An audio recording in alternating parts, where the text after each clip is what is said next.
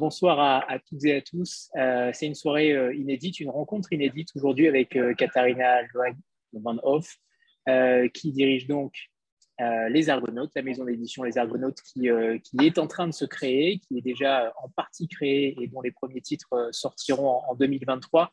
je suis ravi de vous avoir ce soir, Katharina. C'est une première d'avoir une rencontre avec une éditrice en pleine construction de maison d'édition.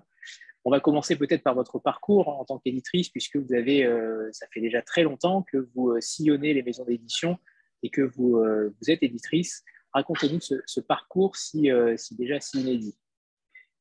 Oui, bien sûr. Merci déjà de me recevoir. C'est formidable. bonne, soirée à tout le monde et bonsoir. Et oui, effectivement, je suis, comme vous entendez certainement, je suis allemande, donc née à Berlin. Et euh, j'ai très tôt euh, été en contact avec la littérature parce que mon père était écrivain euh, en Allemagne, assez connu. Mais malheureusement, il est décédé très tôt, et donc quand j'avais six ans. Et j'ai été quand même, j'avais tous ces amis autour de moi et l'art toujours autour de moi. Et donc j'ai très tôt commencé à m'intéresser à tout, à tout ce qui a à voir avec les livres. Et euh, je suis d'abord devenue euh, journaliste et euh, après j'ai édité donc les œuvres de mon père, après qu'il était un peu oublié pendant 25 ans après sa mort. j'ai édité son œuvre, réédité et j'ai eu pas mal de succès avec ça. Donc j'ai sillonné un peu l'Allemagne en présentant son œuvre et mon travail d'éditrice. Et euh, j'ai, euh, par la suite eu envie d'écrire moi-même. Donc, j'étais auteur, euh, auteur d'un roman euh, publié avec, avec un, succès moyen, disons. Je n'ai pas, pas eu envie de continuer, en fait. mais j'ai entre-temps rencontré mon mari, un Français. Donc, je suis allée vivre en France et là, j'ai dû donc recommencer un peu dès le début, j'ai repris mes études euh, à Vitaneuse et euh, je suis rentrée dans l'édition euh, en faisant les droits étrangers d'abord. J'étais agent littéraire chez Anna Jorota. Et après six ans en tant qu'agent, j'étais embauchée par Gallimard et j'étais pendant trois ans la responsable du service littérature étrangère chez Gallimard. Donc j'ai coordonné tous les, ouvrages, les, différentes collections. je me suis occupée du monde entier. Euh, mais j'ai aussi coordonné avec Folio, la Pléiade, donc, euh, et j'ai négocié quasiment euh, tous les contrats sauf les contrats anglo-saxons. Et j'étais éditrice des langues les plus diverses, surtout européennes, mais aussi l'Israël et les, langues asiatiques et arabes. Et, donc, j'ai fait, fait plein de très, très beaux livres avec des formidables auteurs et euh, entre autres euh, Arhan Pamuk pour la Turquie et euh, Ludmila Olitskaya, la, grande romancière russe, et Amos Oz de l'Israël, Peter Antke, qui était d'ailleurs un très bon ami de mon, de mon père. Donc, c'était un peu le, cycle qui se fermait. Et j'ai, après ça, après cette expérience-là, eu l'impression que quand même les auteurs européens ont beaucoup de, beaucoup de lecteurs, beaucoup de, gens qui s'intéressent à la littérature européenne, mais que ça passe toujours un peu après la littérature anglo-saxonne. Et comme je suis allemande, et c'est un peu mon, mon, ma spécialité, euh, je me suis dit, il y a quelque chose à faire. Euh, il y a quelque chose qui, pour moi, est aussi une, une conviction, euh, une conviction de, que ça serait bien en Europe qu'on s'entend mieux entre les voisins, qu'on se connaisse un peu mieux et que les préjugés ne, ne, sont plus, euh, enfin, ne doivent pas devenir trop, trop importants, euh, mais que c'est important de, de, lire un l'autre. Et donc, j'ai eu envie de créer ma propre maison d'édition. Et évidemment, il fallait qu'elle soit, euh, qu'elle soit spécialisée, spécialisée en littérature européenne. donc, et là, vous êtes, euh, voilà, on est, on est arrivé là. Je peux continuer de parler comme ça, mais peut-être vous voulez m'interrompre. Euh, oui, alors par rapport au, roman traduit, euh, en 2019, les statistiques montraient qu'en effet, plus de trois quarts des romans, 76% des romans étaient traduits en anglais.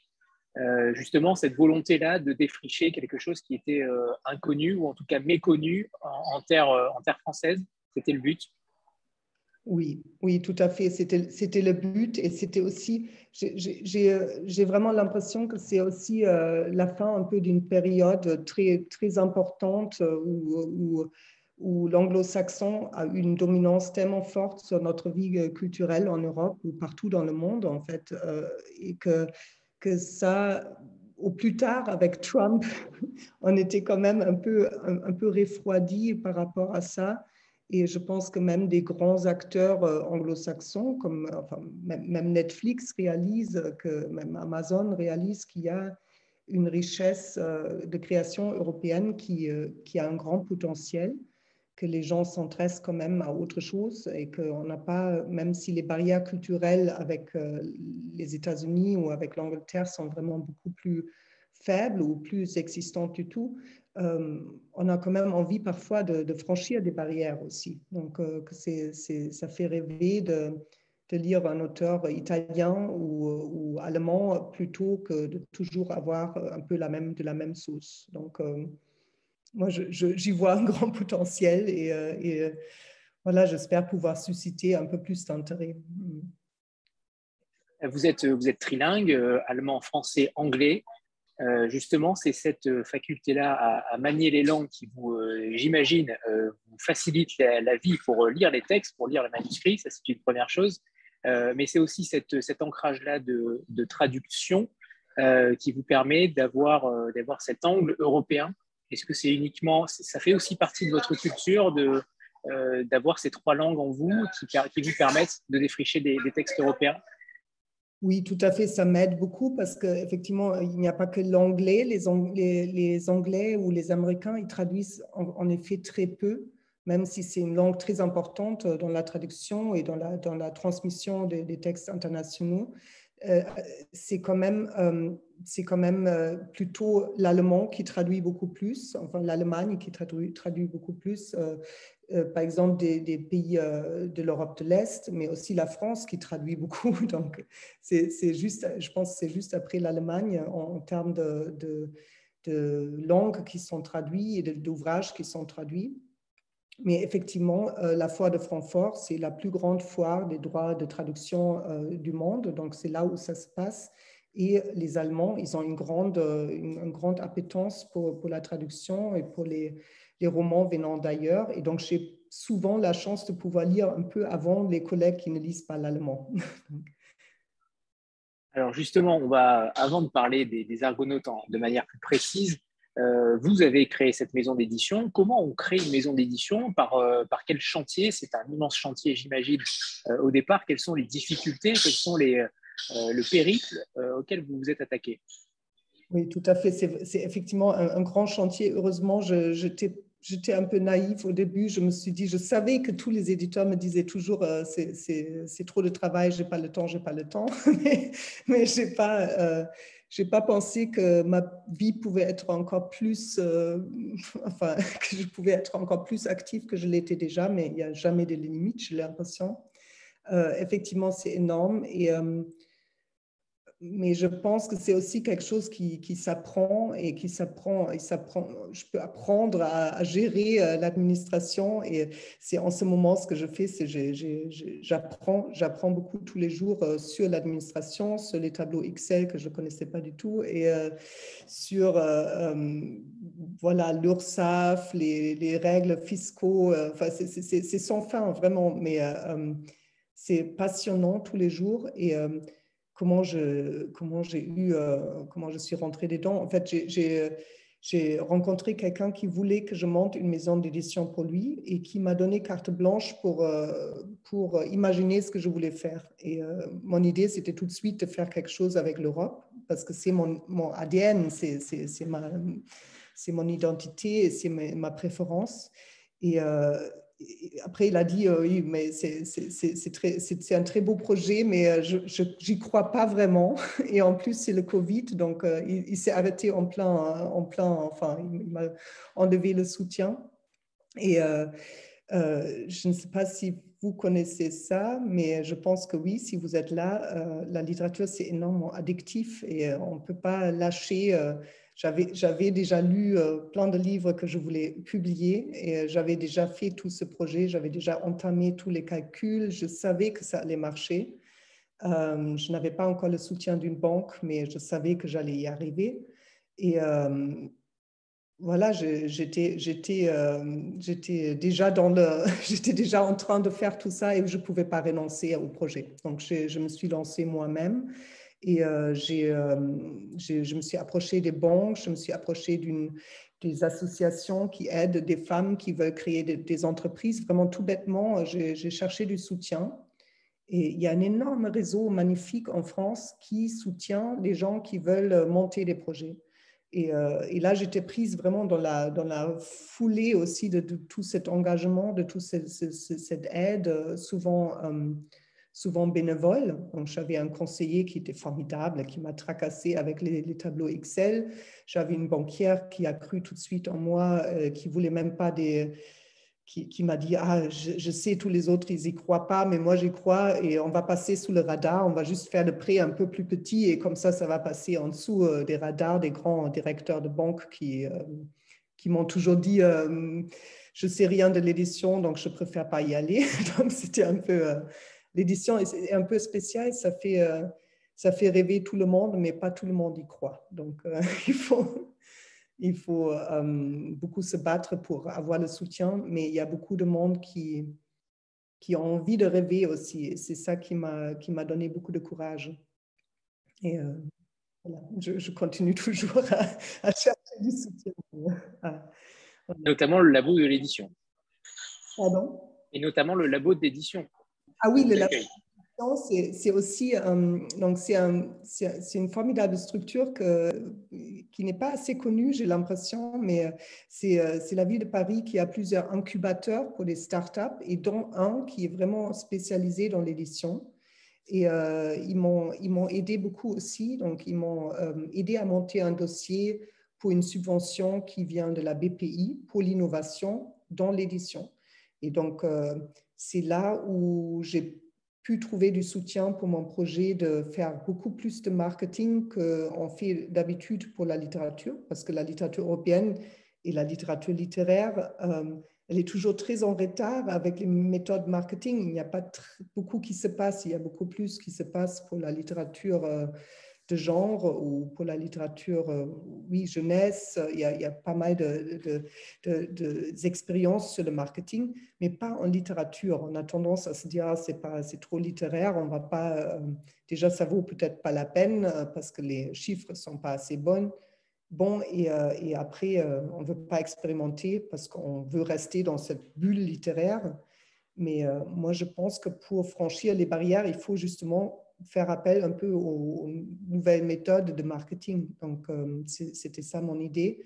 Et le labo de l'édition m'a aidé de trouver du soutien et m'a conseillé euh, comment faire pour créer un énorme site Internet qui, qui, pour moi était tout nouveau aussi. Donc, je n'ai jamais fait ça dans ma vie. Euh, et là, j'ai une équipe technique qui fait ça. Donc, c'est très bien. On est vraiment...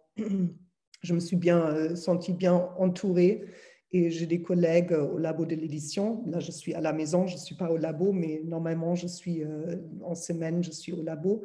Et j'ai beaucoup de collègues qui travaillent euh, avec l'intelligence artificielle dans la dans la l'édition scolaire, mais, mais surtout dans les médias et qui font des choses mais 30 fois plus ambitieuses que moi. Moi, je suis toujours la, celle qui, la seule qui a une maison d'édition classique et euh, ça m'inspire beaucoup, ça m'aide beaucoup. Et c'est du coup, j'ai moins l'impression d'être complètement folle de monter un projet qui, pour moi, est assez grand.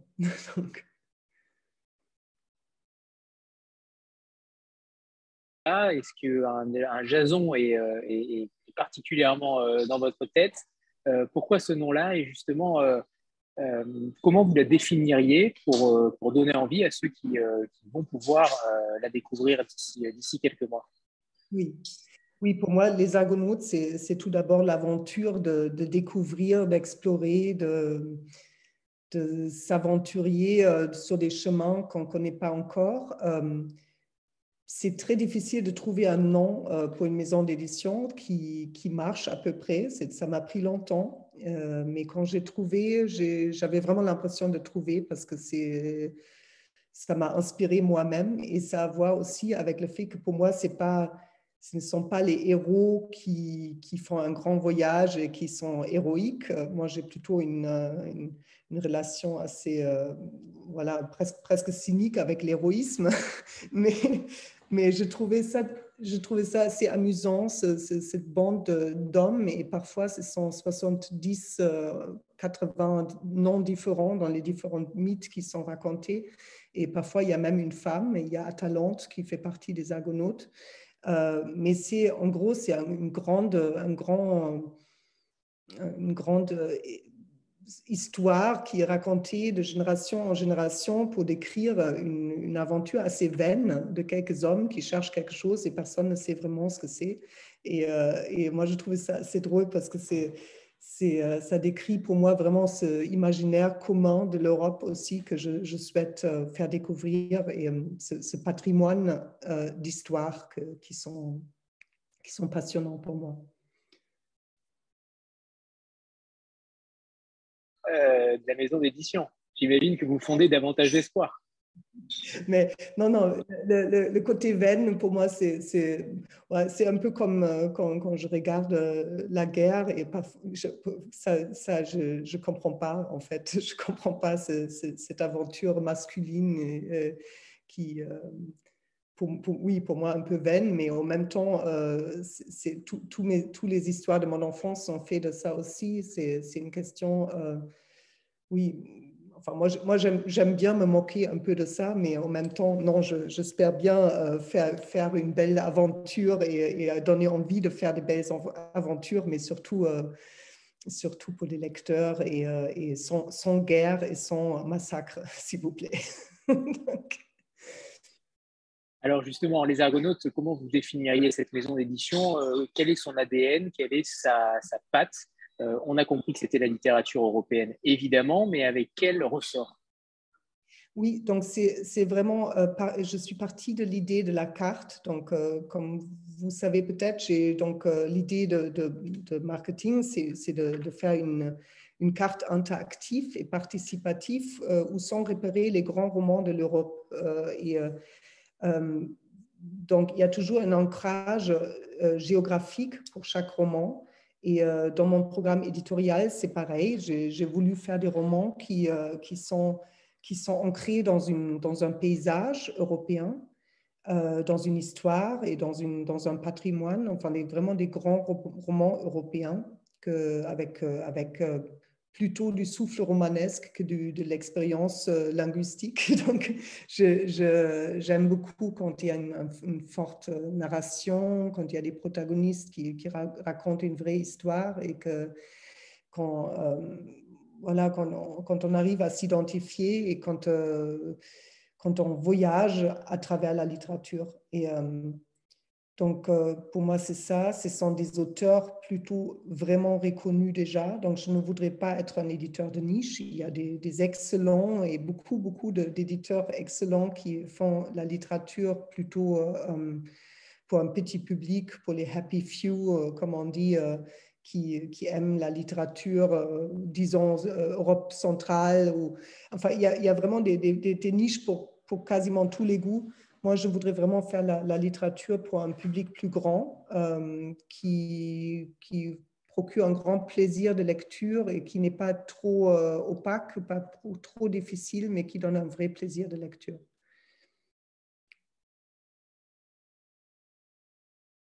Euh, il n'y aura pas de place pour les premiers romans. Est-ce que c'est une possibilité ici là, c'est mon, euh, mon côté agent littéraire qui, qui ressort ou mon, mon expérience sur le marché d'édition internationale. Donc, euh, euh, pour moi,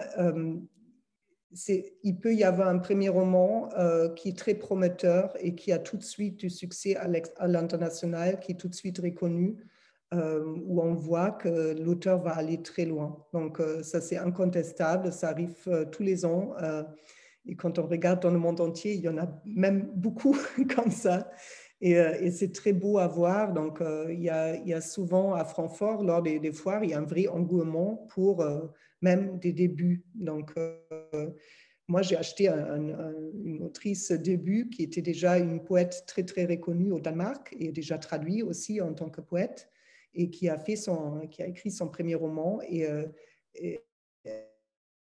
le roman a tout, de suite été vendu dans plusieurs pays. Il, est en, cours de traduction un peu partout.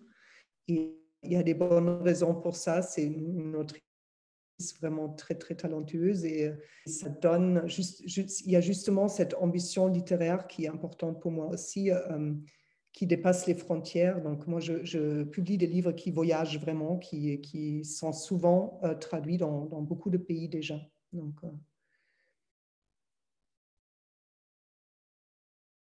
Est-ce qu'il y aura de la place pour de la littérature française euh, Peut-être pas tout de suite. J'imagine que quand on lance une maison d'édition euh, comme la vôtre, euh, on laisse d'abord le, temps aux, éditeurs étrangers qui ont déjà du succès pour, pour avoir une sécurité, j'imagine. Et ensuite, se lanceront peut-être dans la littérature française? En fait, euh, je ne sais pas encore, j'ai accompagné quelques auteurs français, j'étais déjà très tentée de, de, faire ça aussi, euh, mais je pense que pour l'instant, je me concentre vraiment sur les traductions. Euh, c'est que j'aime beaucoup cette façon de travailler aussi. J'aime beaucoup euh, pouvoir lire un roman déjà prêt. Donc, euh, on parle toujours, dans l'édition, on dit toujours les traductions sont trop chères, les traductions sont difficiles à défendre parce que les auteurs ne sont pas sur place ou ne parlent pas la langue.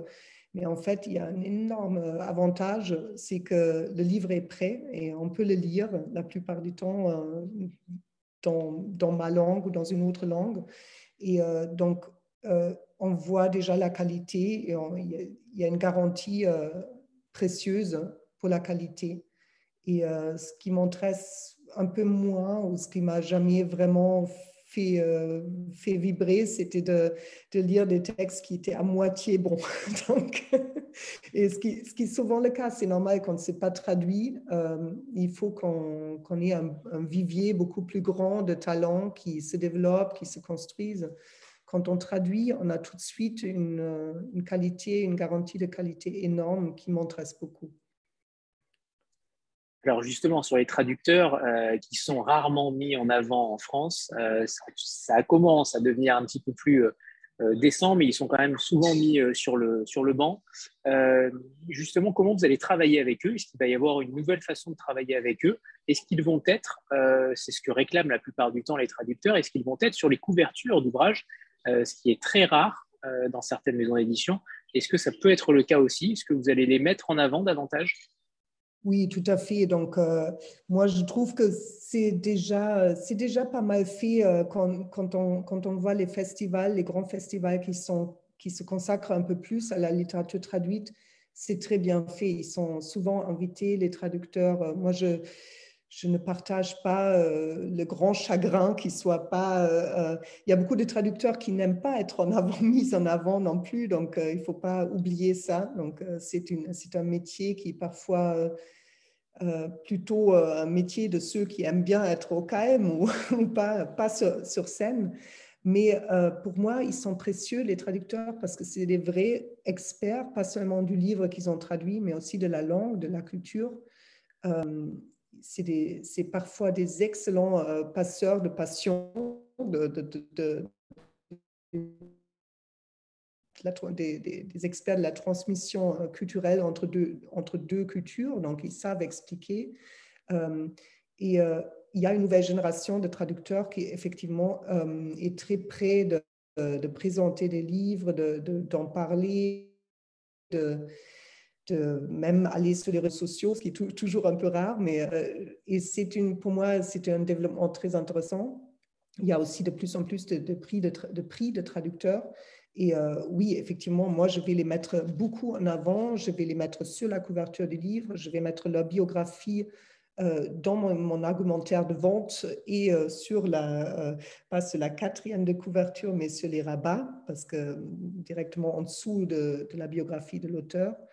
Euh, parce que je pense que ça peut être intéressant pour les, pour les lecteurs, tout simplement, de suivre aussi les traducteurs. C'est un grand plaisir, de, surtout dans les langues rares, euh, on a des traducteurs qui sont tellement bons qu'on a envie de lire les livres qu'ils ont traduits. Donc, c'est un peu comme suivre un auteur, on suit un traducteur. Et euh, je pense que ça, c'est c'est précieux pour les lecteurs, c'est précieux pour les éditeurs et, euh, précieux pour l'entente pour culturelle en Europe. Donc, ça, a à voir beaucoup avec l'Europe aussi pour moi. Oui, bonjour. Euh, j'avais euh, plusieurs questions, donc je ne sais pas si on aura le temps de, toutes les, les, explorer. Je voulais savoir si vous aviez des pays de prédilection euh, avec, avec lesquels la littérature vous parle un peu plus. Euh, savoir également par rapport aux sujets qui seront traités dans les, dans les romans que vous allez sélectionner, si vous êtes plutôt tourné vers des sujets de société actuelle ou plutôt sur euh, de la littérature historique. Je crois qu'il y avait une question qui était un petit peu euh, dans, ce, dans, dans cette direction-là savoir aussi si vous êtes plutôt dans le défrichage de nouveaux auteurs, à, rechercher des auteurs qui publient sur des blogs, par exemple, ou si vous cherchez plutôt des auteurs confirmés. Et, enfin, ma dernière question, si jamais on a le temps de, tout voir, euh, c'est récemment créé l'an dernier une, maison d'édition qui vise aussi, euh, euh, enfin que vous connaissez certainement si vous avez travaillé en littérature étrangère chez Gallimard, qui est Le Bruit du Monde, et qui défriche beaucoup aussi en Europe sur le côté littérature étrangère. Et du coup, est-ce que vous avez une ligne éditoriale que vous voulez vraiment différente et voilà, qu'est-ce qui va différencier un peu ces deux maisons de, de création récente? Oui. Oui, euh, déjà, le bruit du monde, c'est effectivement c'est, euh, la maison de Marie-Pierre Grastieux avec laquelle j'ai travaillé chez Gallimard. Euh, donc, je pense que je sais à peu près ce qu'elle fait. je, vois aussi les auteurs. C'est, très, très beau ce qu'elle fait. Moi, j'aime beaucoup. mais c'est, effectivement un peu différent. Et là, je reviens à une des premières questions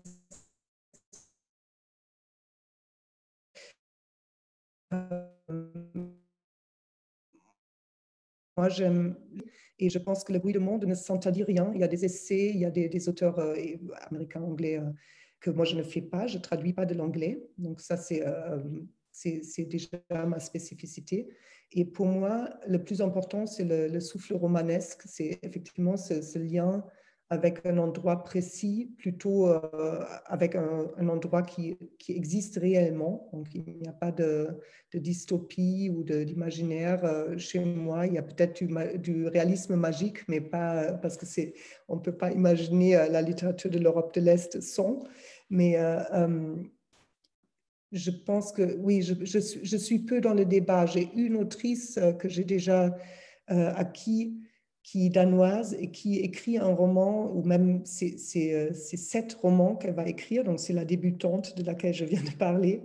Elle a écrit, euh, ou non, elle est en train d'écrire sept romans sur, euh, autour d'un événement au Danemark, donc un grand euh, une grande tragédie parce qu'il y a une ferry qui a été incendiée et il y a 159 personnes qui ont trouvé leur mort euh, dans cet incendie et ça a traumatisé, euh, c'était en 1990, et ça a traumatisé le Danemark, qui est un petit pays où tout le monde prend tout le temps le ferry.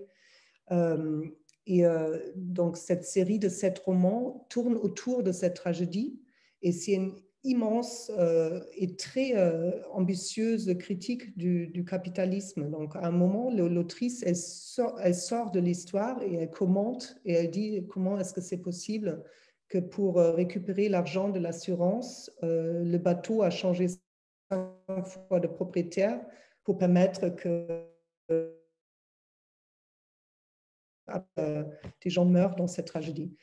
c'est très fort, c'est très engagé. C'est un livre qui vraiment éveille, veut, éveiller euh, l'attention et veut euh, critiquer le capitalisme euh, dans, dans, son pire, il y a un chat. mais ce n'est pas, moi je ne pense pas que c'est un, débat sociétal en, soi, c'est vraiment une approche très littéraire qu'elle qu'elle fait, qu'elle cherche. Et, et c'est ça que j'aime bien. Elle, elle, travaille vraiment avec, avec le langage. il y a il n'y a pas de.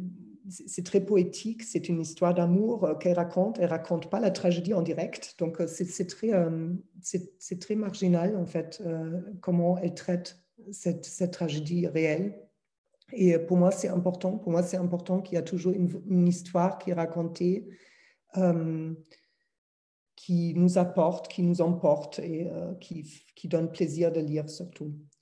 Euh, après, euh, je me définis pas du tout en, contraste avec le bruit du monde. C'est vraiment, euh, on a eu l'idée apparemment vraiment au même moment, bizarrement, et, c'est quelque chose que je, moi, je, vraiment, je ne vis pas l'édition comme une concurrence et surtout pas en littérature européenne. Je pense que le plus on est à se battre pour cette littérature-là qui, qui sans limite, qui est d'une richesse énorme et d'une diversité énorme, le mieux c'est, parce que le mieux, on va, on va casser les barrières et on, on, va faire que les gens ont moins peur de lire un roman croate, parce que le roman croate, quand il arrive en France, c'est un très très bon roman. Enfin, c'est vraiment, ça vaut vraiment le, détour. Donc, euh, et, c'est ça que je veux montrer. Donc, euh, euh, oui, pour moi, ce sont, pour revenir à vos questions, je sais ce sont plutôt, euh, je défriche pas des auteurs sur les réseaux sociaux ou, des débutants. Je, vraiment, je cherche sur les grands marchés de, droits de traduction. Donc, je cherche des auteurs qui ont gagné beaucoup de prix, euh, qui ont gagné beaucoup d'attention dans les différents pays déjà. Euh, je suis en contact avec les plus grands agents pour trouver les talents d'aujourd'hui qui, qui, vont tracer leur chemin, qui vont euh, sans doute euh, être là longtemps et que je peux construire dans le temps. Donc, euh, ce qui est important pour moi, c'est cette, cette démarche patrimoniale quasiment d'une construction d'un catalogue qui va dans la durée nourrir, nourrir la maison. Donc, pour une maison comme ça, moi, j'espère d'avoir la, plupart des ventes vraiment du fond. Donc, euh, pas, pas, tellement les nouveautés, mais vraiment, c'est pour ça aussi que cette carte est si intéressante pour moi parce qu'elle dynamise le fond. Les gens peuvent trouver des romans, même quand ils sont déjà partis des, tables des libraires. Euh, et ça, c'est important pour moi que, de travailler dans la durée, de suivre les auteurs et d'espérer qu'un jour, ils auront euh, le prix Nobel, tout simplement. on n'avait pas prévu que les chats s'invitaient euh, dans les fenêtres, donc ne vous inquiétez pas, c'est bon, ne soyez pas perturbés. Euh, et celle, c'est à toi. Oui, euh, si, j'espère qu'on m'entend, j'ai pas trop de réseau, donc c'est pour ça que j'avais pas la, la, visio allumée, super. moi aussi, j'ai plusieurs questions, dont certaines qui sont liées. La première, c'est que on sait que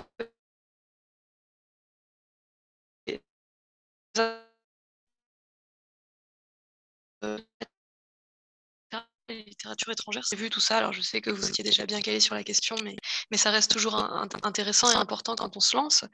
Et, et aussi toujours un petit peu en lien, comment on se positionne quand on monte une maison d'édition après être passé chez Gallimard avec des tirages incroyables, euh, des prix Nobel à, à, tire-larigot, et comment on fait pour, euh, pour monter quelque chose qui soit à la fois ambitieux mais pas trop, euh, pour s'y retrouver financièrement?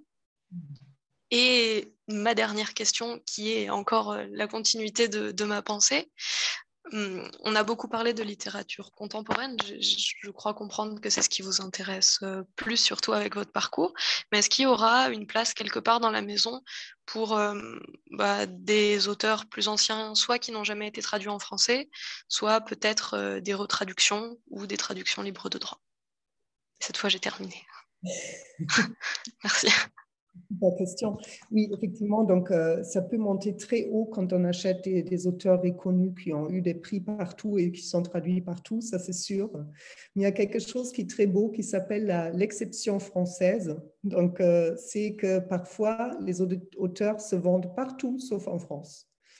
Parfois aussi, euh, il y a que les, éditeurs français qui achètent un auteur, mais tous les autres n'en veulent pas. Donc, c'est vraiment, ça c'est le French kiss. C'est quand, euh, euh, un éditeur français achète en premier, parfois le monde entier se dit ça peut pas être bon. donc, c'est vraiment, donc ça c'est des phénomènes sur le marché.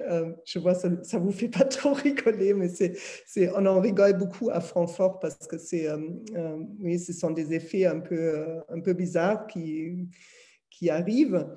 Mais euh, donc, il y a des choses à trouver quand on cherche bien, euh, ou des choses, il y a des auteurs à trouver quand on cherche bien qui sont plus traduits ou qui ne sont pas encore traduits en français, euh, mais qui sont quand même d'une énorme qualité. Ça, ça, peut avoir des millions de raisons.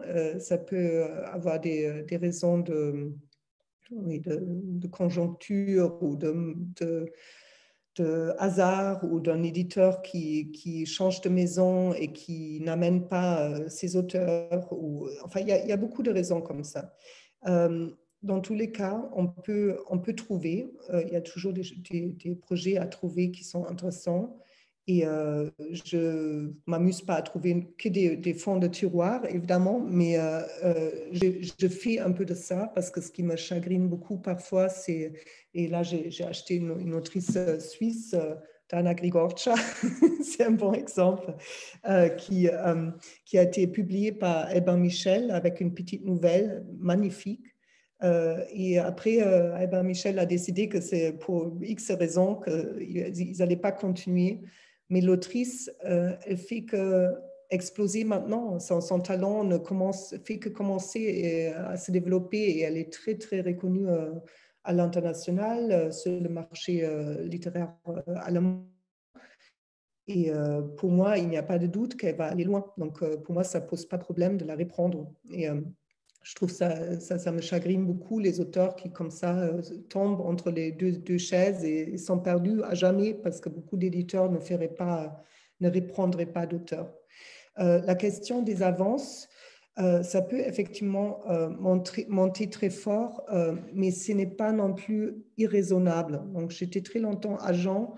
je sais mettre en avant les arguments qui font qu'un livre n'est pas trop cher quand quand euh, on sait qu'il va, va peut-être pas tout de suite être un best-seller, mais que ça va prendre 20 ans qui, avant qu'il ait son prix Nobel ou qu'il se vende. Donc, euh, euh, mes partenaires à l'international, ils me connaissent très bien. Ils savent que je fais du bon travail, que je suis une partenaire sérieuse. Donc, j'ai des, des, avantages, des avantages de relation, de confiance qui sont très importants dans l'édition. Donc, parfois beaucoup plus important que l'argent. Et euh, euh, les taux des, grands avances, ça se ferme sur les éditeurs qui sont, très riches, qui ont beaucoup de succès et euh, qui... Ça, va devenir un problème plus tard pour moi. Donc, dès que j'ai des, auteurs qui se, vendent très fort, je vais avoir du mal à les payer. Donc, ça, je sais aussi. Mais pour l'instant, euh, il y a un état de grâce parce qu'ils savent que je commence, que je n'ai pas encore des revenus, qu'il va falloir que je, prouve euh, ma place sur, euh, dans l'édition. Et, et, tout ça, ça fait, ça fait que ça va au début. Mais c'est vrai que dès, dès qu'un un de mes auteurs aura un grand succès, ils vont vouloir être payés pour ça. Et pour moi, c'est normal. Je, viens d'une famille d'écrivains, donc euh, je trouve que c'est bien aussi que les auteurs soient payés. Donc euh, moi, j'y adhère entièrement et je trouve que euh, c'est important aussi parce que ça montre l'engagement. Donc si je paye, paye 100 000 euros pour un auteur, pour un ouvrage d'un auteur, je vais mettre le budget marketing, je vais mettre l'effort en fonction. Euh, et ça, c'est important pour les auteurs parce que s'ils ne sont pas euh, défendus à leur euh, niveau, ça, ça, peut, ça peut tourner très mal. Donc, c'est les, avances fortes ont une incidence aussi sur le, travail qu'il fait. Il y a beaucoup d'éditeurs qui achètent des livres très très chers et qui après oublient qu'ils ont acheté très cher ou qui partent et, après la maison ne fait rien. Et ça, c'est la pire des choses qui peut, arriver pour, pour moi, pour les auteurs, pour les livres. Et euh, donc, euh, moi, j'ai très envie de faire le travail. Et euh, plus tard, quand j'ai des succès, je vais essayer de me battre, tout simplement. Je vais essayer de jouer sur euh, la confiance, sur mon bon travail, sur mon sérieux. Et euh, souvent, ça marche parce que les auteurs souhaitent rester avec leur éditeur qu'ils aiment, qu'ils apprécient.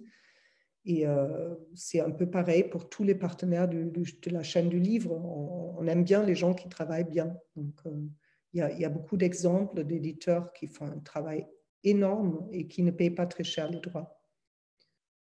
Euh, pour les retraductions, j'ai très envie de faire ça aussi. J'ai très envie, et ça faisait effectivement euh, une grande partie de mon projet, euh, de faire des nouvelles traductions de, grands romans européens qui étaient tombés dans l'oubli.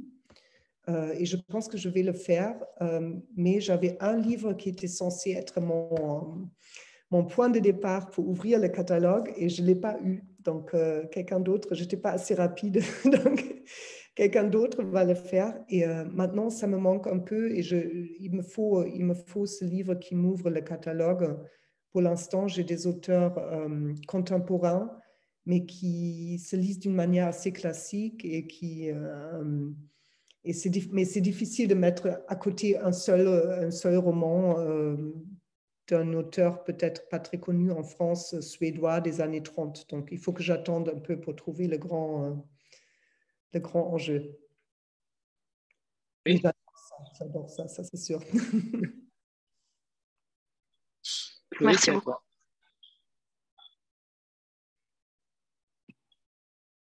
Euh, oui. Euh, ben, bonsoir. Excusez-moi pour l'apparition de Costia. Euh, j'avais une question. Comment est-ce que vous trouvez les traducteurs? Est-ce que ce sont des traducteurs qui viennent directement vers vous? Ou est-ce que euh, lorsque vous avez lu un roman vraiment intéressant, vous, avez déjà un petit réseau de, traducteurs?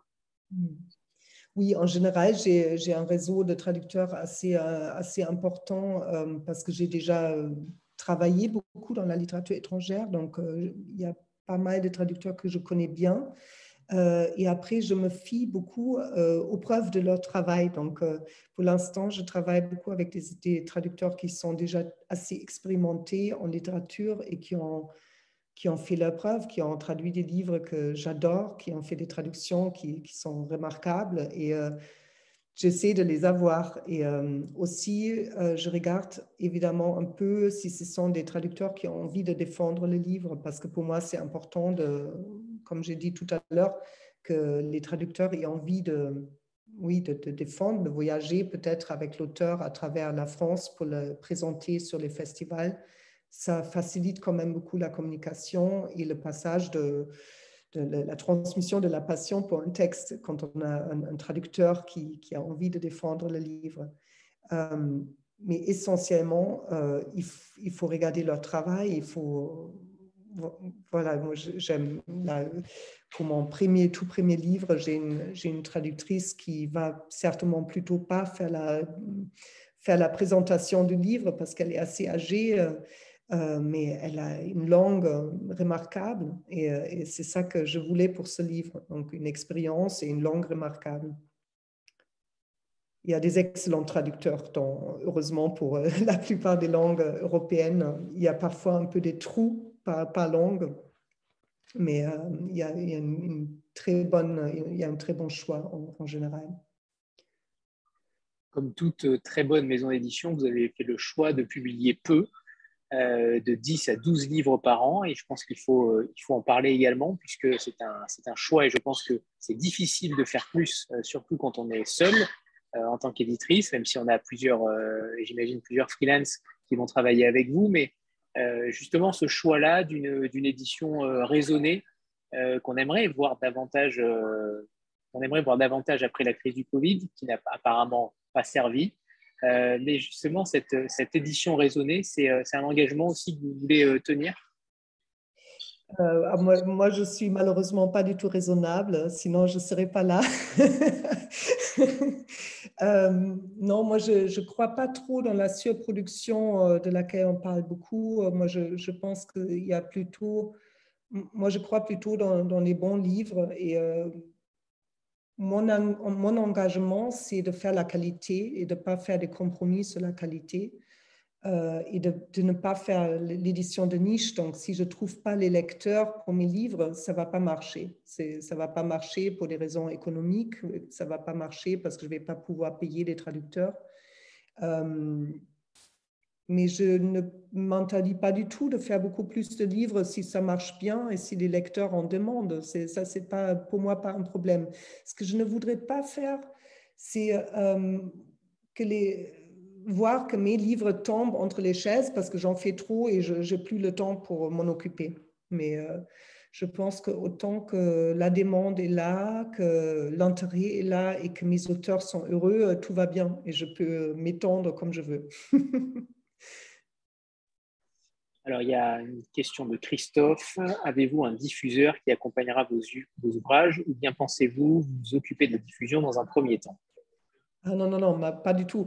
Vraiment, j'ai vraiment envie de, commencer euh, rapidement et euh, aussi fort que possible. Et je ne peux pas me permettre non plus de, de me diffuser moi-même, ça serait la folie. Euh, il faut, ce que je fais, c'est avec mon site et ma plateforme, c'est la surdiffusion. Et je suis actuellement en train de négocier pour trouver le meilleur partenaire pour ma diffusion de distribution. Donc, ce n'est pas encore fait, mais c'est en train. Euh, et si on parlait des premières parutions qui allaient sortir bientôt, et notamment sur le fait qu'il y ait peut-être, est-ce que vous avez déjà l'idée de certaines collections? Est-ce qu'il va y avoir des collections ou au contraire l'Europe formera un tout et il n'y en aura pas? Ah, Je pense que pour l'instant, l'Europe formera un tout. C'est déjà, euh, euh, assez pour moi pour commencer. Donc, il n'y a pas de collection pour l'instant. Il y aura certainement plus tard une collection semi-poche euh, il y a certainement des idées qui vont venir. Euh, mais pareil, il faut que j'expérimente, il faut que je vois comment ça marche, ce que les gens souhaitent lire, ce que, ce que sont les retours euh, où, je peux avoir des, bonnes résonances. donc, mes, mon, tout premier livre, c'est un livre néerlandais que j'ai découvert il y a quelques années déjà. il date de 2010, je pense. Il est vraiment, il est vraiment déjà plutôt vieux euh, et qui m'a complètement enchanté et qui m'a donné l'envie euh, pour la première fois de, monter euh, ma propre maison ou de trouver. J'avais envie de la cacher en fait, cette, cette, autrice. J'avais envie de ne pas la montrer à mes collègues ou à en parler. J'avais, envie de la garder jusqu'au moment où je pouvais la faire. Et euh, c'est, la, le premier roman que j'ai acheté et c'est euh, Marente de Mort, qui est une, autrice euh, néerlandaise. c'est la, la, fille d'une grande romancière néerlandaise, Marguerite Mort, et qui a commencé à écrire elle-même déjà il y a longtemps. Donc en 2010, c'était déjà son deuxième ou son troisième roman. Et euh, c'est moi qui vais le publier. Donc, je suis hyper heureuse. C'est, euh, j'ai, là la, la, à le plat. Euh, c'est un roman, mais je peux vous montrer aussi l'original. C'est un roman sur une jeune fille qui, qui, qui fait l'escrime et qui est envoyée par son père. donc, en 1936, elle est envoyée par son père en Allemagne, des Pays-Bas, en Allemagne, pour pour euh, se perfectionner dans le sport d'escrime. Euh, donc son père l'envoie chez un ancien ami à elle et elle ne sait pas trop ce que c'est, euh, ce qu'il attend. Et c'est en fait c'est son, son passage, elle a 18 ans, c'est son passage à l'âge adulte. et en même temps, on voit que l'Allemagne se prépare à la barbarie. C'est après la, la, Première Guerre mondiale, la Deuxième Guerre mondiale, la Seconde Guerre mondiale se prépare. Et il y a ce, basculement, euh, cette perte de l'innocence et ce basculement de, l'Allemagne dans la barbarie qui, est extrêmement bien euh, narré. Et, euh, c'est une, langue qui m'a vraiment, enfin, tout de suite convaincue. Et, et ça, c'est donc mon, premier roman qui, pour moi, montre très bien ce que je veux faire, le, le souffle d'une histoire qui nous emporte et, et à la fois intelligent, parce qu'il y a un, arrière-fond historique important et euh, un symbolisme historique important. Euh, à la fois, c'est très européen parce que ça va jusqu'au cœur du, conflit aussi entre ces deux, cultures et ces deux mondes. Et, euh, à la fois, c'est juste une, une, romancière qui n'a jamais été traduite en France, je pense qu'à cause de sa mère, ce qui n'est pas très juste, euh, mais qui euh, continue à écrire avec beaucoup de succès, à être traduit euh, à peu près partout dans le monde. Donc ce roman-là, il est traduit dans dix langues. Et moi, je pense que ça va juste être un grand plaisir de lecture pour tout le monde. Donc, moi, j'ai hâte de savoir ce que, ce que, tout le monde en pense. Mais ça, c'est donc en janvier 23. Et euh, nous sommes en train, on, vient de changer le titre parce que ce n'était pas euh, le bon titre et l'autrice euh, nous a corrigé. Donc, ça commence on commence à bien se mettre dans le travail. Et sur le texte, la, traduction vient d'être livrée et maintenant on travaille donc sur le texte. Et ça me touche beaucoup parce que c'est le tout premier. Mais après, je suis très excitée aussi de tous les autres livres que j'ai achetés. Donc, La Suisse, que je vous ai montré tout à l'heure, euh, qui a écrit, euh, donc euh, c'est une autrice qui, Dana qui, qui est d'origine roumaine. Donc, elle a grandi en Roumanie. maintenant, elle est suisse. Et elle écrit, elle écrit ce Dracula, donc c'est une, une, fantasmagorie, ce Dracula, qui le mythe le plus important, enfin un des, grands mythes européens euh, d'horreur et aussi de, enfin, ce sont des suceurs de sang et elle considère qu'elle raconte à travers cette, ce mythe des suceurs de sang euh, comment les, euh, le système de, de, Ceausescu est toujours présent dans, les, dans, les, dans cette ville roumaine euh, comme, comme des vampires, en fait. Et mais il y a des vrais vampires dans ce roman. Donc, c'est du. Euh, ça, ça, part dans tous les sens, c'est très charnel, c'est très, euh, encore une fois, très enveloppant comme, comme, comme langage et, très drôle, très, amusant aussi et très intelligent. Donc, ça, c'est un roman qui m'a passionné. Et, ah, Est-ce que vous pouvez d'ailleurs remontrer la, la couverture du, du, premier? Parce qu'elle est en plus en noir et blanc, elle est, elle est superbe. Ah, ça c'est l'original. C'est l'original. En fait, sur l'image, on voit euh, une, une, médailliste olympique allemande en escrime de 1933. Euh, c'est une image qui a été reprise par toutes les couvertures dans le monde entier. Et donc, moi, j'ai pris le même. Et ça, c'est l'identité graphique préliminaire de ma maison. Donc, euh, je ne sais pas si vous voyez bien. Oui, on voit très bien. Avec le logo sur le, sur le dos il y a toujours cette petite boussole qu'on retrouve sur le site. Et après, il y a un peu des lignes euh, géographiques qui sont censées euh, montrer, euh, je ne sais pas si vous voyez ça là, qui sont censées rappeler un peu l'idée de la carte.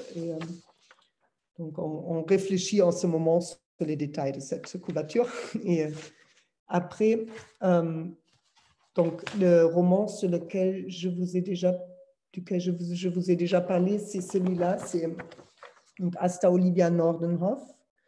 Euh, et euh, c'est ce roman euh, d'un couple qui, qui assez, c'est un amour assez dur et ça touche à peine cette catastrophe de, sur le bateau avec, avec, les, avec les 159 morts et euh, ce, criticisme du capitalisme. Donc, c'est vraiment une histoire. Euh, c'est un amour quand même assez douloureux. Le couple, ils ne sont pas très heureux, mais il y a des moments de bonheur et c'est très, très bien écrit. Et euh, on réfléchit donc sur ce cheval blanc. Moi, j'adore les chats, j'adore les, chevaux. Et j'ai un peu envie de mettre un cheval. Il y a un cheval dans l'histoire. Donc ici, il y a un, autre cheval. Donc euh, on réfléchit. Ou si on met juste le bateau en tout petit avec une idée du feu. Donc euh, je ne vous demande pas de voter, mais vous aimez le troisième?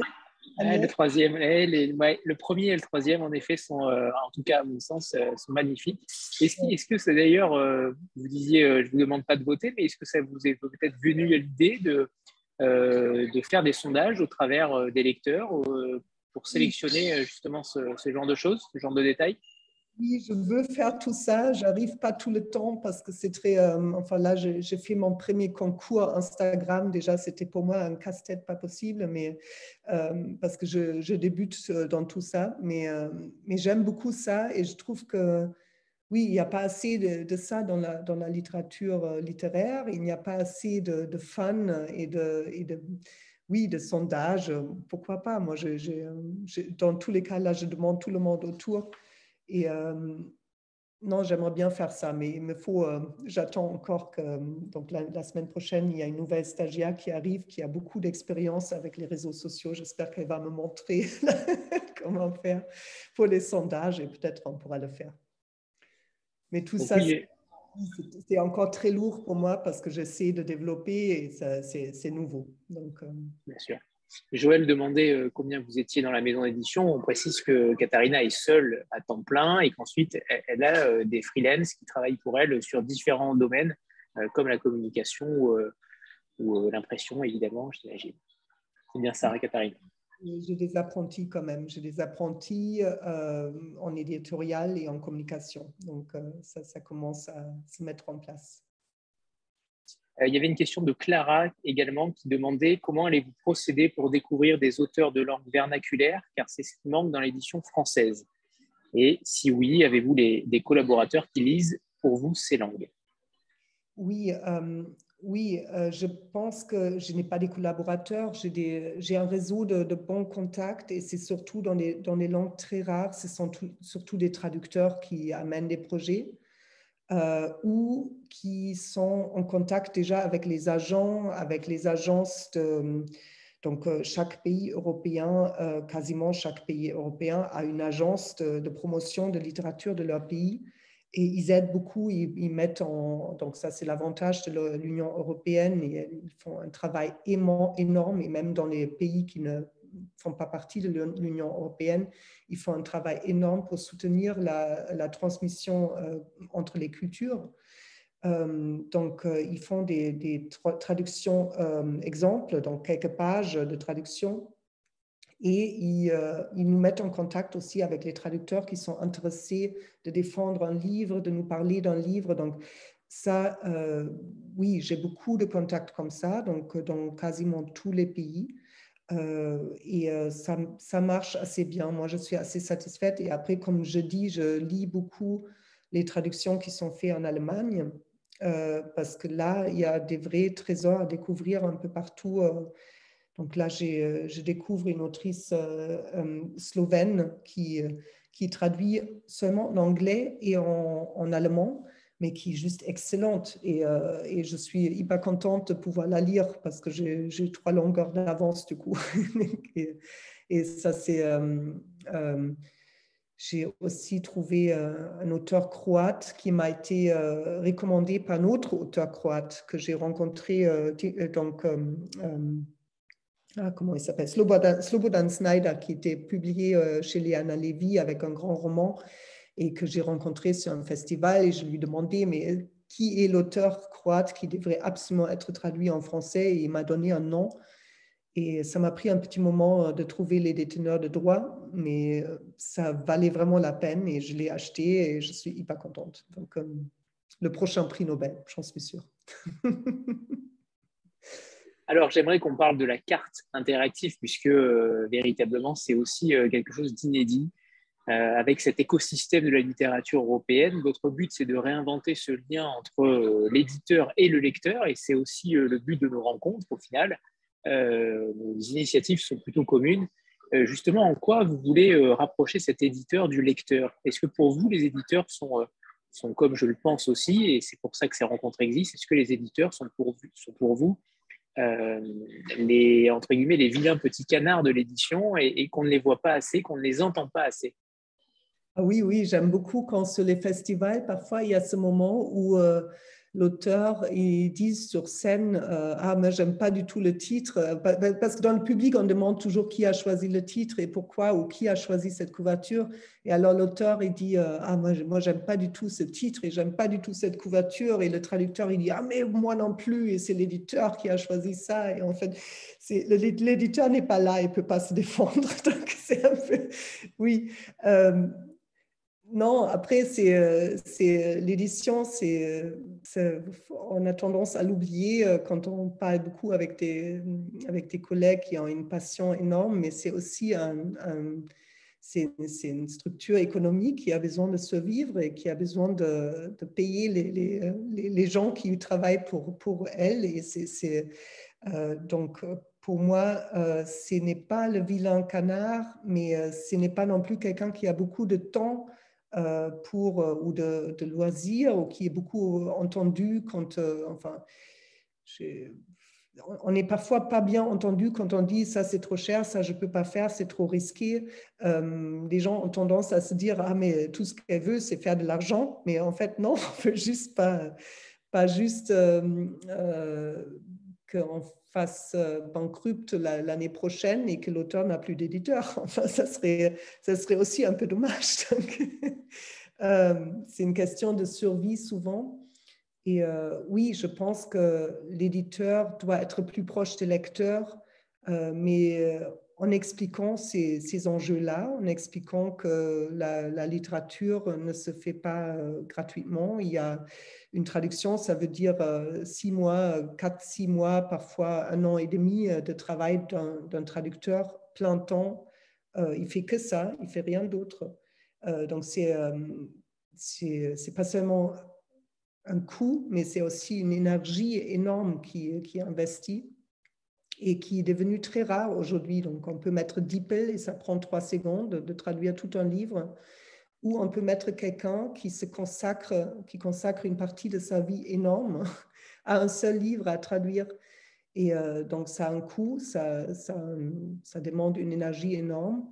Et je pense quand on explique ça mieux, euh, ça intéresse les, lecteurs aussi. Je pense que ça, peut être intéressant, ça peut, euh, ça peut montrer la valeur d'une traduction faite à la main et pas faite par DeepL. Et, ça, montre l'art de la traduction aussi. Et, et la précision qui est nécessaire et l'équipe qui est nécessaire pour, pour créer l'objet livre. Et, pour moi, toute la magie est là. C'est un travail d'équipe, c'est un travail euh, qui, qui, est trop, euh, souvent trop peu visible, un peu comme les libraires qui, euh, qui passent leur temps à ouvrir les boîtes et, et tout le monde pense toujours qu'ils font que lire des livres dans la, dans la boutique. en fait, ils font un travail dur de, de déballage et d'emballage de livres tous les jours. c'est un peu pareil pour les éditeurs. Je pense qu'on en ouvrant un peu les coulisses et en montrant un peu ce qu'on fait, euh, ça peut être passionnant pour tout le monde et, ça, peut, euh, ça peut mettre mieux en valeur aussi l'édition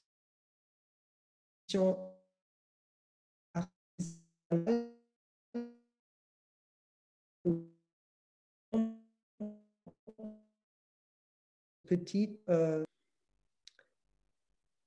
on vous a perdu, Anthony, peut-être c'est bon, ça y est, je suis revenu. La connexion est instable. C'est bon. Euh, je vais vous proposer de partager l'écran en, affichant euh, justement la, carte interactive et j'aimerais que vous nous la, nous la commentiez peut-être. Euh, est-ce que, vous la voyez? Tout le monde la voit, c'est bon? Oui, on la voit très bien. enfin, moi, je la vois très bien. Parfait. Oui, donc l'idée, c'était vraiment de, de montrer euh, la richesse et la diversité et de faire ce petit jeu de mettre chaque roman euh, sur la carte, sur un point précis, pour pouvoir en parler, pour pouvoir parler de... Oui, pour pouvoir parler d'un livre, mais aussi de, de, son atmosphère, de son, de son arrière-fond historique, parce qu'il y a souvent des la littérature européenne, elle est quand même souvent euh, historique aussi. Enfin, c'est, au moins, c'est historique, euh, sociologique. Euh, enfin, ça reflète vraiment toute une culture. Donc, quand je vois défiler les livres là, quasiment tous les livres que j'ai mis sur la carte, parce que je les aime et je les apprécie beaucoup, ils sont très, très imprégnés par l'histoire européenne. ou l'histoire de leur, de leur territoire, de leur, de leur origine. Et euh, je voulais montrer ça et euh, je me suis, à vrai dire, pas rendu compte euh, de l'effet que ça allait avoir, parce que pour moi, c'est magnifique quand vous survolez là comme ça. c'est tous les livres que j'adore. et, j'aime bien les petits drapeaux sur, qui, se, qui se ramassent comme ça quand on s'approche et qui devient, quand on s'approche de la carte, on voit où ils sont placés. moi, j'aime beaucoup cet effet. et je voulais que voilà, qu'on puisse s'aventurer un peu en découvrant les livres à travers leur origine, à travers leur localisation. Donc, euh, je ne vais, pas, je vais pas placer les livres là où l'auteur est né, ou où l'auteur vit, mais vraiment là où joue l'histoire du roman. Donc, ça, c'est un peu différent aussi. Donc, ça, c'est difficile à faire parce que les éditeurs, en général, ils mettent la littérature polonaise mais ils ont du mal à mettre les romans euh, sur l'endroit euh, où joue l'histoire, parce que ça, c'est, il faut avoir lu le livre, donc on ne peut pas euh, faire ça mécaniquement. Ou mes collègues me disent on peut faire un, truc avec l'intelligence artificielle, mais moi, j'y crois pas une seconde et je vois pas la valeur. je pense qu'il faut vraiment oui, voilà, il faut, faut connaître l'histoire et mettre l'histoire là où elle joue pour que ça ait une valeur pour l'auteur pour le lecteur autre que de juste savoir d'où ça vient. Par exemple, là, Andros Kiverak, euh, vous avez peut-être entendu parler de ce livre, c'est, incroyable ce livre, c'est, un, ouvrage monstre vraiment parce que c'est, euh, il y a tout, toute la culture estonienne dans ce livre et ça se lit comme un roman aventure euh, un peu tolkienien, enfin c'est c'est violent, c'est magnifique, euh, c'est vraiment un très très beau roman. Et c'est le traducteur qui l'a découvert et qui l'a proposé. Et euh, je pense que c'est complètement invraisemblable, mais ça a été un énorme succès en France euh, parce que ça a été bien publié, bien publié par le Tripode avec amour et avec, avec finesse. En Allemagne, c'était un flop total parce que ça a été publié comme un roman euh, de l'imaginaire euh, pour la jeunesse, en fait. donc, et, donc, il s'est vendu, euh, s'est pas du tout vendu et il n'a pas été compris comme il faut.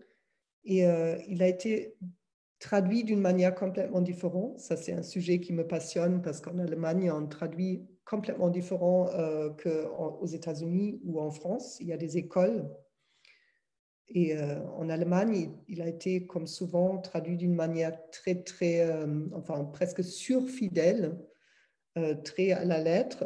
Et donc, il a perdu toute sa magie. Moi, j'ai lu quelques pages et j'étais horrifiée.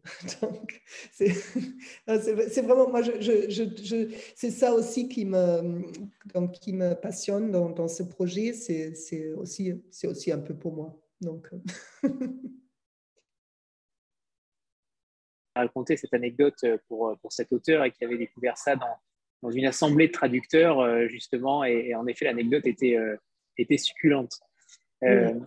Pour en revenir à cette carte, on rappelle que n'importe qui peut y ajouter ses ouvrages. Ça, c'est important de le dire. Vous pouvez, elle est participative, interactive.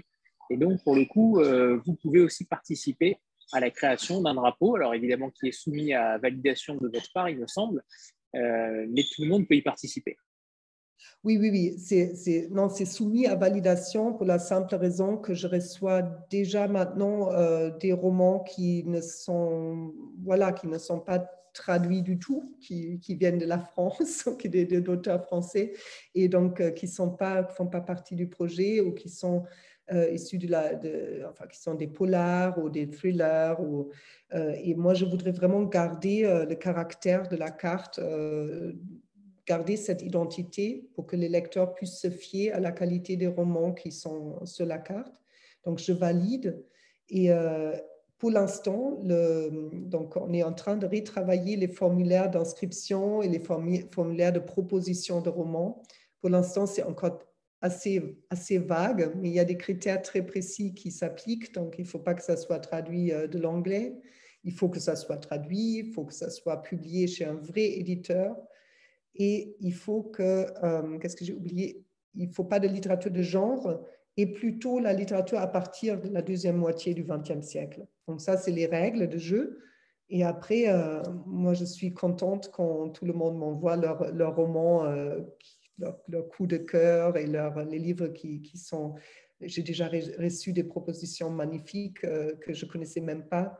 Et, euh, et j'ai très envie que la carte s'enrichisse donc beaucoup et devienne un moment euh, plus tellement une porte d'entrée vers la littérature européenne, mais des véritables archives de ce qui se fait en traduction en français de la littérature européenne, de qualité toujours. Tout à l'heure, euh, vous disiez que vous ne voyez aucune concurrence dans l'édition et on aimerait que tout le monde pense la même chose. mais vous êtes devenue donc la première éditrice à faire cette, promotion d'autres éditeurs, d'autres livres. Et ça, c'est tout à votre honneur parce que c'est la première fois qu'on voit ça. en principe, rares sont les éditeurs qui permettent d'avoir accès à d'autres maisons. comment vous envisagez, les choses justement sur ce pan-là Est-ce que vous espérez que d'autres éditeurs aussi participent à cela? Oui, tout à fait. Et ils le font déjà dans une petite partie. Donc, euh, moi, je leur propose euh, souvent des, partenariats de communication. Donc, j'ai fait, euh, fait mon premier concours duquel j'ai déjà parlé avec les éditions Zoé sur un roman suisse. Et, et ça, c'est en fait, ça vient d'un partenariat avec la, la Fondation Proevesia qui, promeut la littérature suisse. Donc, il y a tout à fait des partenariats qui sont prévus pour que vraiment tout le monde travaille ensemble pour rendre cette littérature plus visible, mais pour financer aussi ce travail de, mise en, lumière que moi, je ne pourrais pas faire euh, si je n'avais pas un peu de soutien. Euh, j'ai aussi euh, là décidé de faire, de faire un partenariat de communication avec le site Lisée, qui, donc les, les éditeurs de Etis qui font parfois un travail magnifique sur les, euh, sur les romans vintage, enfin sur les, les, redécouvertes littéraires de l'Europe. Et euh, c'est difficile de les trouver, moi je trouve toujours. Et, euh, quand, je, quand je vois qu'ils font un, auteur allemand des années 30, Frido Lampe, ça c'est incroyable, ça, ça, ça, me frappe et j'ai très envie de le mettre sur la carte tout de suite. Et donc eux, ils vont en retour parler un peu des argonautes et ça me va tout à fait. je pense que comme j'ai dit tout à l'heure, je pense que vraiment le plus qu'on parle de la littérature européenne en disant euh, ça fait pas peur, c'est de qualité, euh, c'est ce qu'on cherche quand on aime euh, les, grands romans.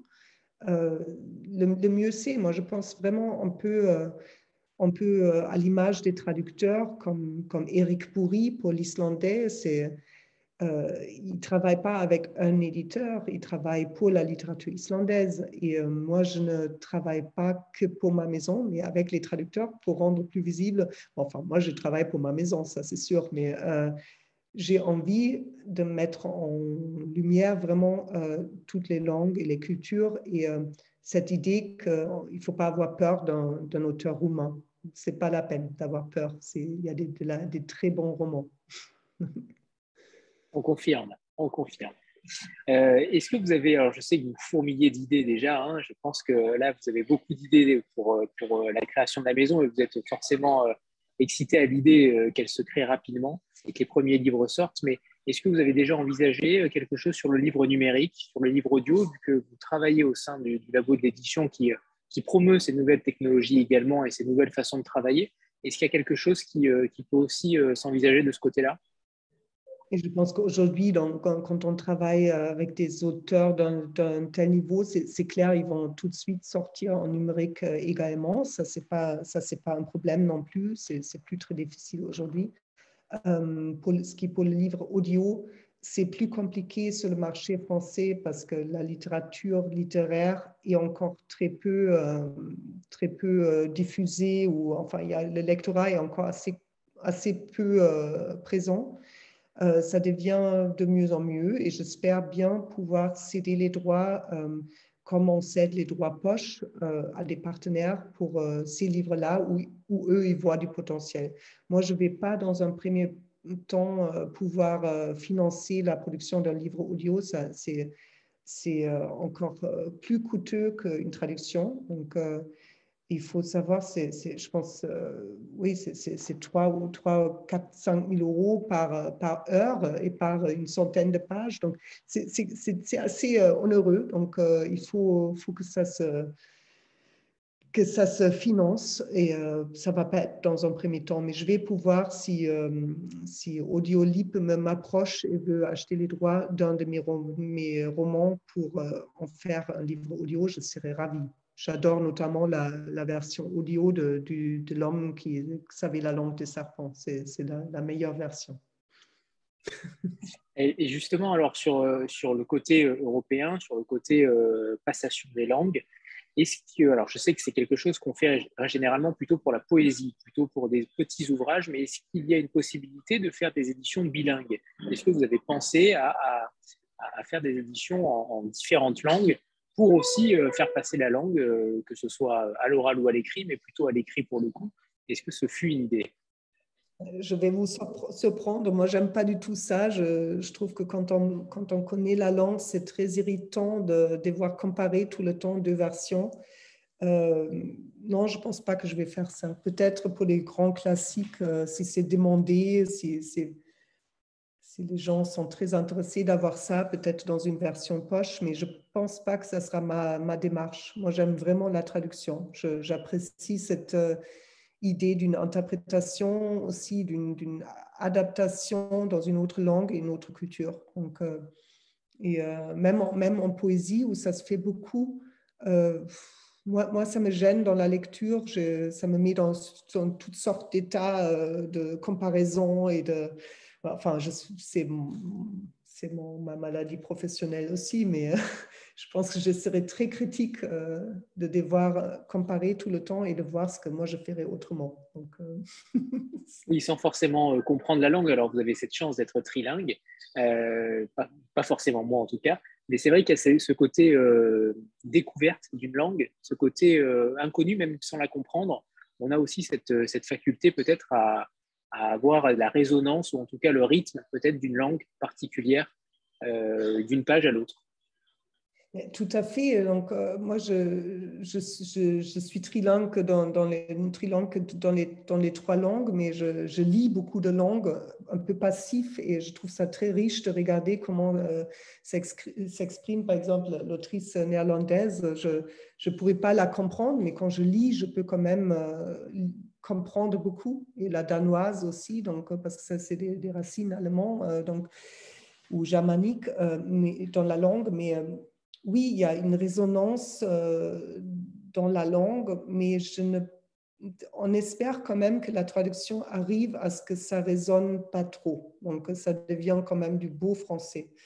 Et euh, ça, c'est le, grand art. Euh, je pense que ce qui peut être plus intéressant sur ce niveau-là, c'est de, vraiment de découvrir la façon d'un auteur de, de s'approcher d'un sujet, de, s'approcher de son histoire, d'apprendre euh, comment il parle d'une histoire et comment il, absorbe la, tradition littéraire de sa, de sa langue, de sa littérature, euh, et comment il absorbe éventuellement, enfin, ce, qui, est beaucoup le cas, la littérature américaine ou la littérature euh, de ses voisins ou la littérature qu'il apprécie, c'est souvent le français d'ailleurs, donc dans la littérature roumaine, il y a énormément des influences euh, turques et, français, euh, par exemple.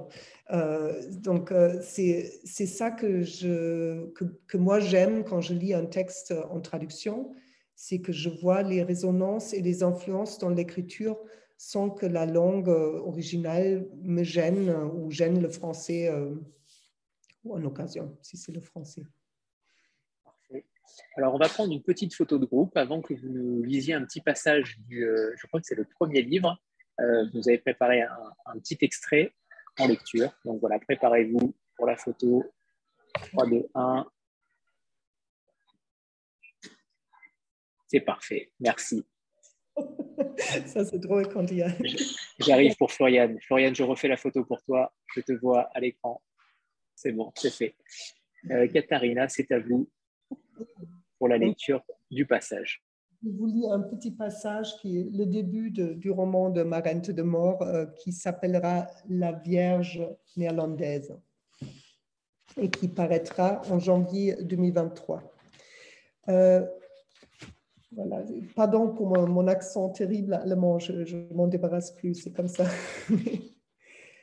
Von Böttich a été une gueule cassée, mais au bout d'une semaine, je ne remarquais plus ses cicatrices. On s'habitue vite aux anomalies physiques. On a déjà vu des personnes horriblement mutilées, heureuses en amour parce qu'elles avaient rencontré quelqu'un qui n'était pas dès l'abord obnubilé par la symétrie. Pourtant, en dépit des exemples que nous offre la nature, la plupart des gens ont la manie de séparer les choses en deux moitiés parfaitement égales. Egon von Bötticher était beau, Ses cicatrices étaient laides. Une plaie boursouflée, infligée par une arme émoussée dans une main instable. Comme on ne m'avait pas prévenu, la première impression que je lui ai faite a été celle d'une jeune fille choquée. J'avais 18 ans et j'étais habillée trop chaudement en descendant du train après mon premier voyage à l'étranger. Maastricht, Aix-la-Chapelle, un trajet négligeable. Mon père m'avait accompagnée à la gare. Je le vois encore, debout devant la fenêtre du wagon, étonnamment petit et maigre, tandis que des colonnes de vapeur s'élevaient derrière lui. Il avait fait un bond de côté quand les deux coups de marteau du visiteur de gare avaient commandé le desserrement du frein. Des wagons rouges sortant des mines roulaient à nos côtés, suivis par des wagons à bestiaux d'où s'échappaient des beuglements et dans ce boucan, mon père est devenu de plus en plus petit avant de disparaître dans un tournant. Ne pose pas des questions. Pars, c'est tout. Pendant son monologue, un soir après le dîner, il avait à peine pris le temps de respirer. Il parlait d'un vieil ami, autrefois un très bon ami, toujours un bon maître. Ensuite, soyons honnêtes, nous savions que je devais saisir cette occasion si je voulais réussir dans le sport je ne voulais quand même pas devenir servante. Bon, alors, voir ça comme des vacances, quelques semaines d'escrime dans ce très bel endroit qui est la Rhénanie. Entre deux gares, il y avait 40 kilomètres. Entre les deux gares, il y avait 40 kilomètres. Entre les deux amis, 20 ans. Sur le quai d'Aix-la-Chapelle, von Bötticher me tournait le dos. Il savait que je viendrais vers lui. C'est le genre d'homme qu'il était. Et je devinais en effet qu'il ne pouvait être que le géant basané coiffé d'un hambourg crème, pas de costume assorti au chapeau, mais un polo en laine peignée et une sorte de pantalon marin, un de ceux qui ont une large bande à la taille, très distingué. Et moi, la fille, je débarquais dans une robe chasuble rapiécée. Quand il a tourné son visage déchiré vers moi, j'ai eu un mouvement de recul. La chair fibromateuse avait pâli avec les années, mais elle était encore rose. J'imagine que ma réaction l'a agacée. Je n'étais probablement pas la première à réagir ainsi. Ses yeux se sont portés sur ma poitrine. Je saisis mon médaillon pour cacher ce que ma robe permettait à peine de voir. C'est tout. Il parlait des bagages. Il avait tâté mon sac d'escrime pour sentir combien d'armes il contenait. Ma valise, c'était à moi de la porter. L'image idyllique que je me faisais de mon maître avant de le rencontrer s'est très vite effondrée. Merci Katharina pour cette exclusivité. Je suis ravi et on sent déjà la, langue euh, qui, qui un petit peu. Donc euh, je sens que ce premier roman va être euh, forcément un, enjeu pour vous, mais j'imagine que les lecteurs seront présents et, justement, par rapport à ces lecteurs, vous visez des, lecteurs peut-être différents qui ont une certaine curiosité euh, européenne. Comment vous, euh, comment vous les visiez? J'ai vu un sondage justement sur cette histoire de, grands lecteurs et de, et de lecteurs qui, qui, achètent des livres de manière plutôt moins fréquente. Quel, quel, type de lecteur vous visez? Oui, évidemment, je, je, je, vise les grands lecteurs qui sont toujours ceux qui sont le plus le plus intéressés par la littérature étrangère aussi. Donc, euh, euh, ils sont malheureusement de moins en moins nombreux et de plus en plus âgés. Donc, euh, ça, se situe vraiment quasiment chaque année, quelques années plus, plus loin de la, soixantaine. Enfin, ça, on, voit aussi ce phénomène sur les, festivals littéraires déjà. Donc, c'est ça qui m'a chagriné aussi. Je, vis ces lecteurs-là avec euh, beaucoup de, tendresse pour ces lecteurs. Moi, j'ai ma mère qui me, conseille beaucoup pour la littérature aussi. On lit toujours les mêmes livres et on en parle beaucoup. Et, et euh, c'est une grande, grande lectrice euh, qui a 83 ans. donc, donc je pense que c'est un peu ce lectorat-là qui qui porte en ce moment encore la littérature étrangère en, majorité, donc selon les études. Mais il y a une, autre tendance qui est assez intéressante. Déjà, il y a toujours des, jeunes, euh, jeunes personnes qui commencent à lire et qui ne peuvent pas arrêter. Et je pense que là, on est quand même dans une moyenne d'âge bien, bien plus, plus jeune que ce que je viens d'évoquer.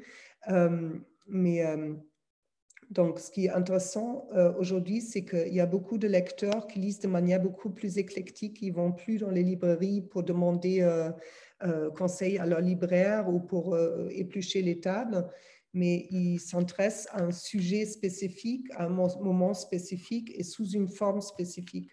Euh, c'était très frappant là avec la guerre en, Ukraine, comment la littérature ukrainienne, qui avant n'était pas de grand intérêt pour la plupart des lecteurs, euh, a explosé tout d'un coup et tout le monde voulait en lire et, euh, pour raison, parce que c'est fascinant de pouvoir euh, mieux comprendre une situation historique, culturelle insupportable et, et de, de s'engager quasiment intellectuellement. Donc, je pense que c'est ça que, que, cherchent ces lecteurs et c'est extrêmement difficile aujourd'hui de trouver euh, de trouver à un moment précis, un livre précis chez les éditeurs. Il faut vraiment, en fait, il faut être prêt de demander euh, du conseil à son, libraire. Et je pense que beaucoup de jeunes lecteurs ne sont pas forcément euh, habitués d'aller dans les librairies et de demander leur libraire.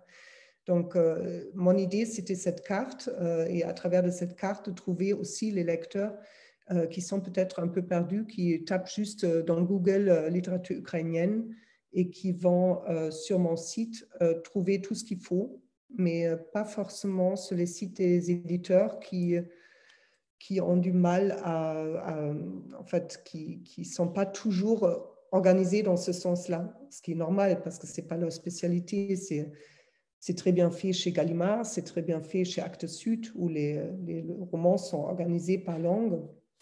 Mais quand on va chez Robert Laffont ou chez Presse de la Cité ou chez Albert Michel, c'est déjà beaucoup plus difficile de trouver leur fond en littérature traduite d'une certaine langue. Et ça devient encore beaucoup plus difficile quand on cherche la littérature lituanienne euh, ou lettonne. Et on, s'aperçoit qu'il n'y a rien qui a été fait euh, pendant dix ans, quasiment, et que c'est très difficile de trouver. Sauf si un livre s'appelle, par exemple, Vilnius Poker, comme le grand roman euh, qui a été, euh, qui a été publié chez... Voilà, c'est ça l'ouverture. Ça, c'est facile, évidemment. On cherche Vilnius et on trouve Vilnius Poker. Mais quand un livre s'appelle euh, euh, Ceux qui ne meurent jamais, et comme, comme le livre, mon livre, ce Dracula, c'est déjà plus compliqué de savoir qui vient de la Roumanie, donc, ou qui joue dans la Roumanie. Donc, euh, oui, donc je, cherche ce public-là qui est plus éclectique, euh, qui se désintéresse très vite quand il trouve pas très, quand il trouve pas tout de suite ce qu'il cherche. Donc euh, c'est c'est ça aussi qu'il faut avoir en tête que malheureusement la, guerre en Ukraine est dure, mais l'intérêt qu'on peut avoir vite fait pour un livre laitant, ça, ça s'efface très vite. Et il faut, pour moi, il faut amener justement à, faire le lien entre l'éditeur et le lecteur de cette manière-là aussi euh, et euh, valoriser le travail de traduction qui a été fait. Trouver peut-être tout simplement les traducteurs et, et leur suivre. Un lecteur euh, trouve un, livre qui n'est plus réédité, où les droits sont épuisés. Est-ce qu'il y a une possibilité que vous puissiez vous en saisir et que vous puissiez acheter les droits euh, de, la dite, euh, de la dite maison. Est-ce que c'est envisageable? Oui, bien sûr. Oui, oui, oui. Ça, ça ce sont les, les, fameuses redécouvertes ou rétraductions. Ça dépend de ce qu'on, veut faire et la qualité de la première traduction. Euh, c'est tout à fait possible. Enfin, moi, j'aime beaucoup ça. Je trouve que les bons romans sont, sont nombreux, mais pas si nombreux non plus. Donc, euh, quand on trouve un, bon, bon roman, il vaut mieux euh, le garder disponible ou le rendre redisponible. Et si quelqu'un me découvre un, petit bijou, moi, je suis toujours prenante. Question sur le, sur le logo de la maison d'édition, euh, parce qu'il il est quand même plutôt poignant. On voit cette, cette femme aux cheveux rouges. justement, est-ce qu'il y a une histoire derrière ce logo-là? Euh, non, pas tellement. C'est un peu comme avec les Argonautes. C'est, euh, je voulais faire un contrepoint. Je voulais pas que ça soit trop masculin. Après, euh, après que j'ai appelé la maison les Argonautes, et je voulais que ça soit une femme et qu'elle qu'elle montre les émotions, l'histoire aussi. Donc pour moi, ça, ça, transmet bien ce que pour moi le, et l'Europe, le patrimoine culturel européen euh, l'aventure, le, les cheveux dans le, vent. et euh, j'aime bien, euh, oui, j'aime bien cette idée d'une femme qui fait des aventures. va savoir pourquoi. Donc, c'est la dernière dernière. pour le coup, quand vous lisez un manuscrit, puisque là, euh, vous ne lisez pas de, nouveaux manuscrits en réalité, mais des, manuscrits qui ont déjà été publiés pour l'instant, euh, quand vous lisez, quels sont les axes qui vous font euh, tomber en amour devant le texte? Quels sont les, angles, les axes, le style? Est-ce que le style prime sur l'histoire? Qu'est-ce qui vous séduit en premier lieu? C'est la langue, oui, c'est la langue. Il faut que, que ça porte, que ça m'emporte. Et, et après, c'est une, ça, ça, va avec l'ambition littéraire. Donc, euh, pour moi, ça ne sert à rien de faire des belles scènes et de les enchaîner. Ça, ça, ça m'ennuie vite. Euh. pour moi, c'est aussi une question de, construction et de choix de sujet et de, de, du choix de la forme pour le sujet. Donc, euh, j'ai acheté, j'ai acheté le roman de, cet auteur croate qui m'a été recommandé parce que je trouvais ça incroyable comme il arriver à construire son roman. Et c'est, l'histoire d'un, écrivain qui, qui perd sa petite amie parce qu'il il lui raconte que des mensonges. Et euh, donc, ça commence d'une manière très légère et on se demande, mais qu'est-ce qu'il fait? Pourquoi il raconte que des mensonges? Elle veut juste savoir d'où il vient et où il a passé son enfance. Et il, il n'arrive pas à raconter la vraie histoire. Et après, ça part dans, dans l'histoire de son enfance qui a été extrêmement douloureuse. Euh, parce qu'il a toujours pensé qu'il était responsable de la mort de son père. Et, euh, et c'est une histoire incroyablement touchante et très proche de ce petit garçon. Donc après, euh, il raconte l'histoire de ce petit garçon qui, qui qui, qui, vraiment dans une, sorte espèce de, huis clos avec son imaginaire parce qu'il imagine, il, imagine être coupable de la mort de son père et à la fois il a des, amis imaginaires qui le torturent et qui, le, qui menacent de tuer sa mère. Et enfin, c'est vraiment un enfer d'une enfance. Et, et là, euh, oui, c'est ça qui m'a convaincu, c'est que l'auteur ose quelque chose et il trouve la langue pour le transmettre. Et il nous amène dans son univers qui est unique euh, et qui est pour moi très européen, encore une fois, parce que ça aussi, c'est une histoire qui joue euh, juste avant l'éclatement de la guerre en Yougoslavie. Et euh, il y a toute, l'histoire douloureuse de l'Europe qui est à l'intérieur de cette histoire, mais elle est très personnelle, elle est unique, singulière et très, très touchante et, très littéraire. Donc oui, je, cherche une intelligence littéraire, une ambition littéraire qui, et, et une langue qui se présente. Merci. Merci infiniment, Katharina. Euh, écoutez, on vous souhaite le meilleur, mais on souhaite le meilleur euh, surtout aux Argonautes. Euh, donc, on, le reprécise, les premiers livres sortiront début 2023. L'attente va être très longue pour nous en tant que lecteurs après cette rencontre, mais on espère vous voir très vite sur table en librairie et, avec la plus grande diversité européenne possible. donc, merci infiniment, Katharina, et merci également à, à l'agence Etuti Conti, Joali et, et Adélaïde qui, sont là, il me semble. Donc, merci infiniment à, tous et à très, à très bientôt, Katharina. Merci à très bientôt. Cette possibilité de, développer. Et, entre-temps, il y a la carte, j'espère. exactement, exactement. En attendant, il y a la carte pour, pour que chacun puisse faire découvrir aux autres et faire découvrir ses coups de cœur européens. Et j'imagine qu'on va tous s'y atteler après cette rencontre. Donc, merci. Merci, Katharina. Bonne soirée à tout le monde. Et bonne soirée, au revoir. Au revoir tout le monde. Au revoir. Merci beaucoup, au revoir. Au revoir à tous.